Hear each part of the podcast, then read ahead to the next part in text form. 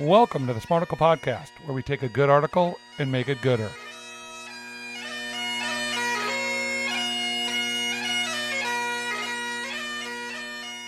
I love a good faithful Friday, Brandon, because that means you got to shape up. It's like a nun walking over for you. She's not going to rack your knuckles because you're not going to say a bad word. You're not going to fart on the radio today, Oh. podcast. I don't know if God frowns upon farting. Okay, well, Faithful Fridays here on the Smarticle podcast. We usually look to our good friend Richard Rohr at the friend, our friends at the Center for Action and Contemplation. You can always find them at cac.org. Me and Brandon are uh, receive their daily meditation. So Richard's written books for like 40 years, so they usually cobble something together from some of these written. They're going through a series called The Way of Jesus. Today's uh, meditation was called Keep Changing. Let me just read a smidge, and then we'll get into it. In this excerpt from his 80s talk, The Four Gospels, Richard Rohr reflects on what it means to follow Jesus. Immediately after the temptation of the desert, Jesus goes out to Galilee, and there he begins to preach. His initial preaching is summed up in the verse, Repent, for the kingdom of God is at hand. It's a theologically packed statement.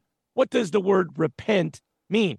First off, does it mean to beat ourselves up or feel bad about ourselves? No, repent means to turn around, to change. The first word that comes out of Jesus' mouth is change. Be willing to change. Here's the last part. People who are not willing to change are not willing to turn away from themselves. What we're in love with usually is not God. We're in love with our way of thinking, our way of explaining, our way of doing. One of the greatest ways to protect ourselves from God and to protect ourselves from truth and grace is simply to buy into something cheap, conventional, buy into some kind of cheap conventionalism and call it tradition. Brandon.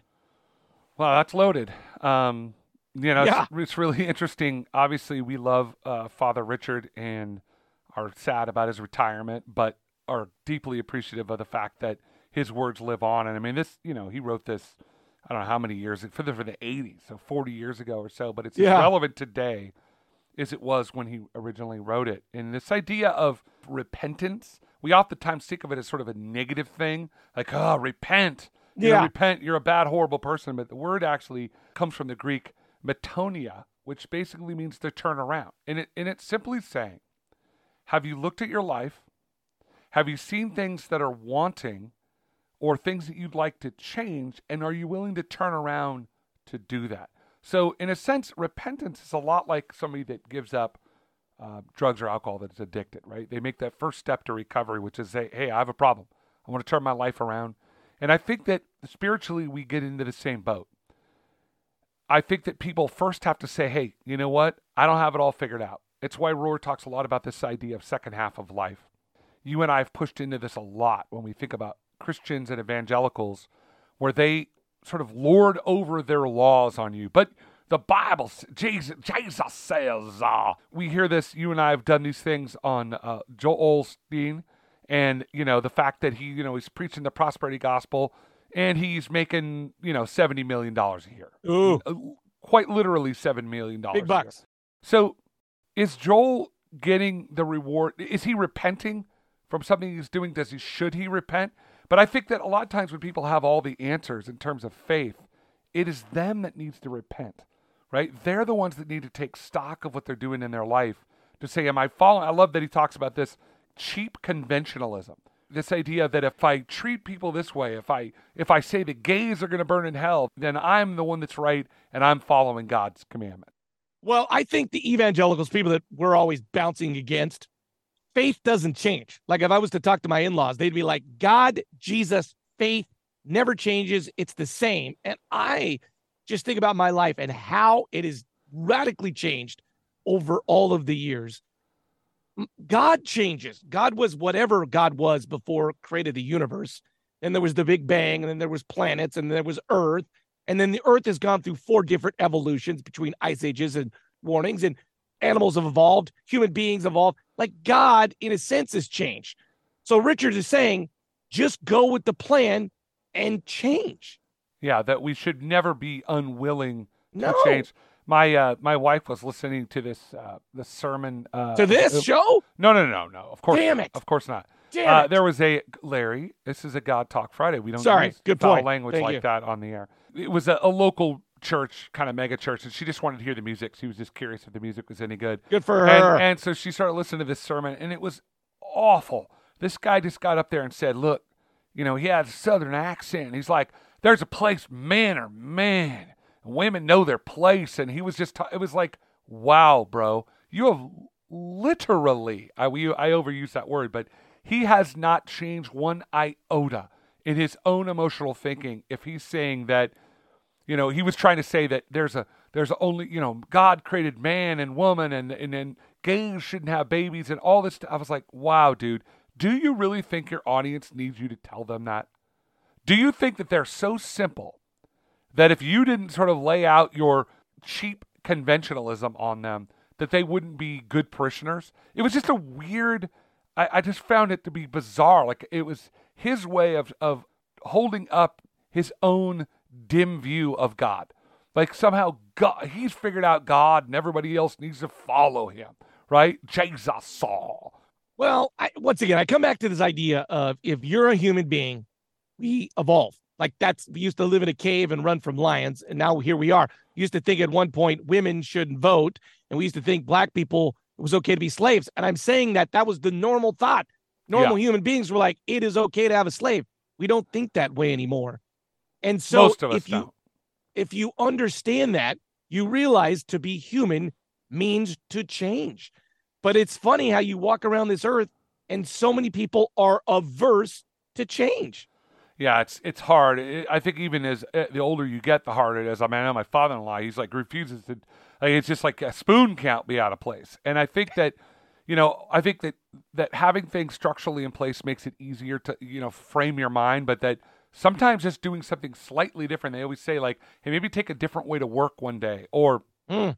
do something different in your life just to shake things up a little bit. I think about people that I've known in my life that were evangelical Christians and they're still living the same thought process today as they were living 25 years ago. And I think to myself, man, you haven't done a bit of thinking in the last 25 years. Because if you think God is easy and you can just put God in a box, you're crazy. God is so much more complex than anything that we as human beings can fully understand. That sometimes we just need to sit and be silent, right? Be still and know that I am God. And I think that that is a, a really challenging thing for most people. It's as I've always said, I had this friend that would say, "Well, Brandon, I just want things to be black and white." You know, it's like, no, man, God lives in the gray. God doesn't really live, but they they're like, no. In Leviticus four, it says blank. If you look at Acts five, it says this. I'm like, look, those are all framework, and we could debate every one of those. But there is only one true commandment in in the New Testament of the Christian gospel, which is love God with all your heart and all your soul and all your mind, and love your neighbors yourself. Right? That's the only unchanging thing is that God is a God of love. So are you loving your gay neighbor as yourself? Are you loving women as yourself? Are you loving people of color as yourself? I, I feel like those are the areas where people need to, to repent from and say, man, I you know, I, I have to repent daily for the prejudices I have, for the, the feelings I have, for the anger I have. My life should be in constant repentance. I don't know. I feel like a lot of times we talk about meditation. A lot of times on the show, we talk about just giving yourself a little bit of silence so that you can listen to what God or universe is saying. If you're so busy and you're so programmed, you do not take time to let the universe or God speak to you, which might say, here's a different path than the one you're on. And so if you're busy continuously, you don't change. And I don't believe the system that's in place with the universe is not a place where you just plant your flag and that is it. It is a place full of change. And are you listening enough to listen to it? Well, I think that also those people that follow Rohr, and it's the reason why he gets the universalist tag, because he often talks about other traditions. But what Rohr is really looking at is the, the, the commonality of the human condition. He's saying, look, it doesn't matter if you're Hindu or Muslim or Christian. It, your, God is calling us all in the same way, in the same direction, in a sense, right? He's saying that we need to be willing to evolve. We need to, no matter what faith tradition we're in, God is calling us to evolve. Now, the evangelical Christian or the hardcore Christian would say, "Hey, there's only one way to get to God. You gotta, you gotta, you gotta basically be born again, right? You, you, you gotta follow Jesus. You gotta do this and you gotta do that." I think a guy like Rohr says, wait a second. You know, he goes back to that whole logical conversation about if you're in Papua New Guinea, you've never heard the gospel, does that mean you're just damned to hell? Well, he say, no, that's ridiculous. God, if God is a loving God, and even the Gospels say God's a loving God, then how do you argue that? They'll say, well, okay, we'll we'll we'll sub those off and we won't talk about them. But if you've heard the gospel, then there's only one way to do it. I'm like, well, then how come there are 23,000 different denominations? So I think that what Rohr is really pushing into is, are we repenting from the from the narrow-mindedness of our own spiritual life to be open to hearing what God actually has to say? Doesn't mean like becoming a universalist. It just simply means, am I open to hearing what God has to say to me in my life. And if I'm never silent, I'm never going to hear anything, so it doesn't matter. I really, really enjoyed this morning because I had a different idea of what Jesus meant when he said repent. But that was his first teaching is repent, change. You do not need to live in the system that is currently placed. Brandon, I want to thank you and the good Father Richard Rohr for teaching me today.